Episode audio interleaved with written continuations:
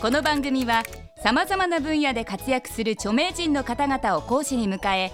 物事の真実真理を1分という制限時間内に語ってもらうタイムリミット型エンターテインメント番組である。前回に引き続き乾明人先生に1分でわかる散歩を講義してもらいます。2限目のテーマは具体的な散歩例。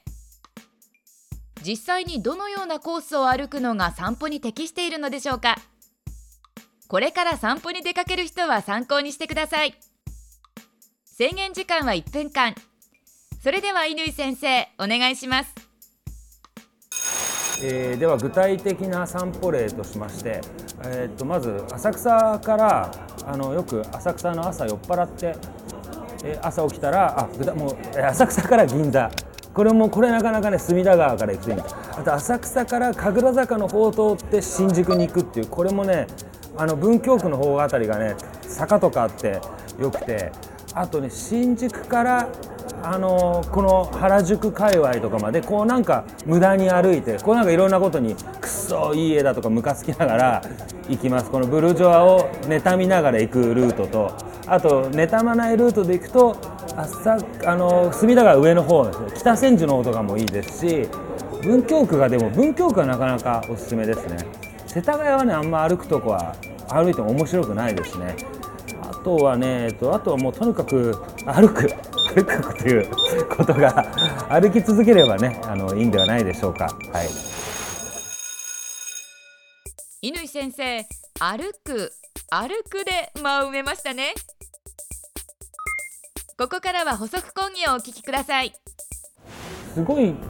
高級な、なんか本当になんかこうね、あの妬みみたいな感じであれなんだけど、高級な街を歩くよりも、やっぱなんかあれあの家大丈夫か？崩れそうだぞみたいなそういう家とかこの隣と隣が狭まってたりとかだから新宿とかの繁華街のとかの裏の住んでる場所とか市ヶ谷の方とかも面白いですしそういうとこがやっぱいいですよねなんか歩いてたらあ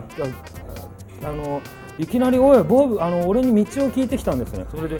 俺が行ったら歩いてて「おいボブボブ」っつって俺ボブでも何でもないじゃないですか俺ででも俺にどうも背中から「ボブボブボブ!」って聞こえてで振り返ったら「ボブてめえだ!」っつってもうなんか持ってたんだろうね。もう怖くてこうわーって追っかけてきたんです。よそれでうわーって逃げてでもなんで俺がボブなんだっつう。一回そういうちょっと恐ろしかった散歩例もありますね。はい。本日の講義はここまで。乾先生ありがとうございました。それでは本日のポイントをおさらいしましょう。浅草銀座間浅草神楽坂新宿間新宿原宿間隅田川近辺文京区がおすすめの散歩スポットである。乾先生はボブと間違われたことがある。乾先生がなぜボブなのか誰もわからない。乾明人先生次回の講義は散歩での必需品です。皆さんの出席をお待ちしております。1分でわかる大学ホームページでは過去の講義も見ることができます。1分でわかる大学のホームページは www.andsmile.tv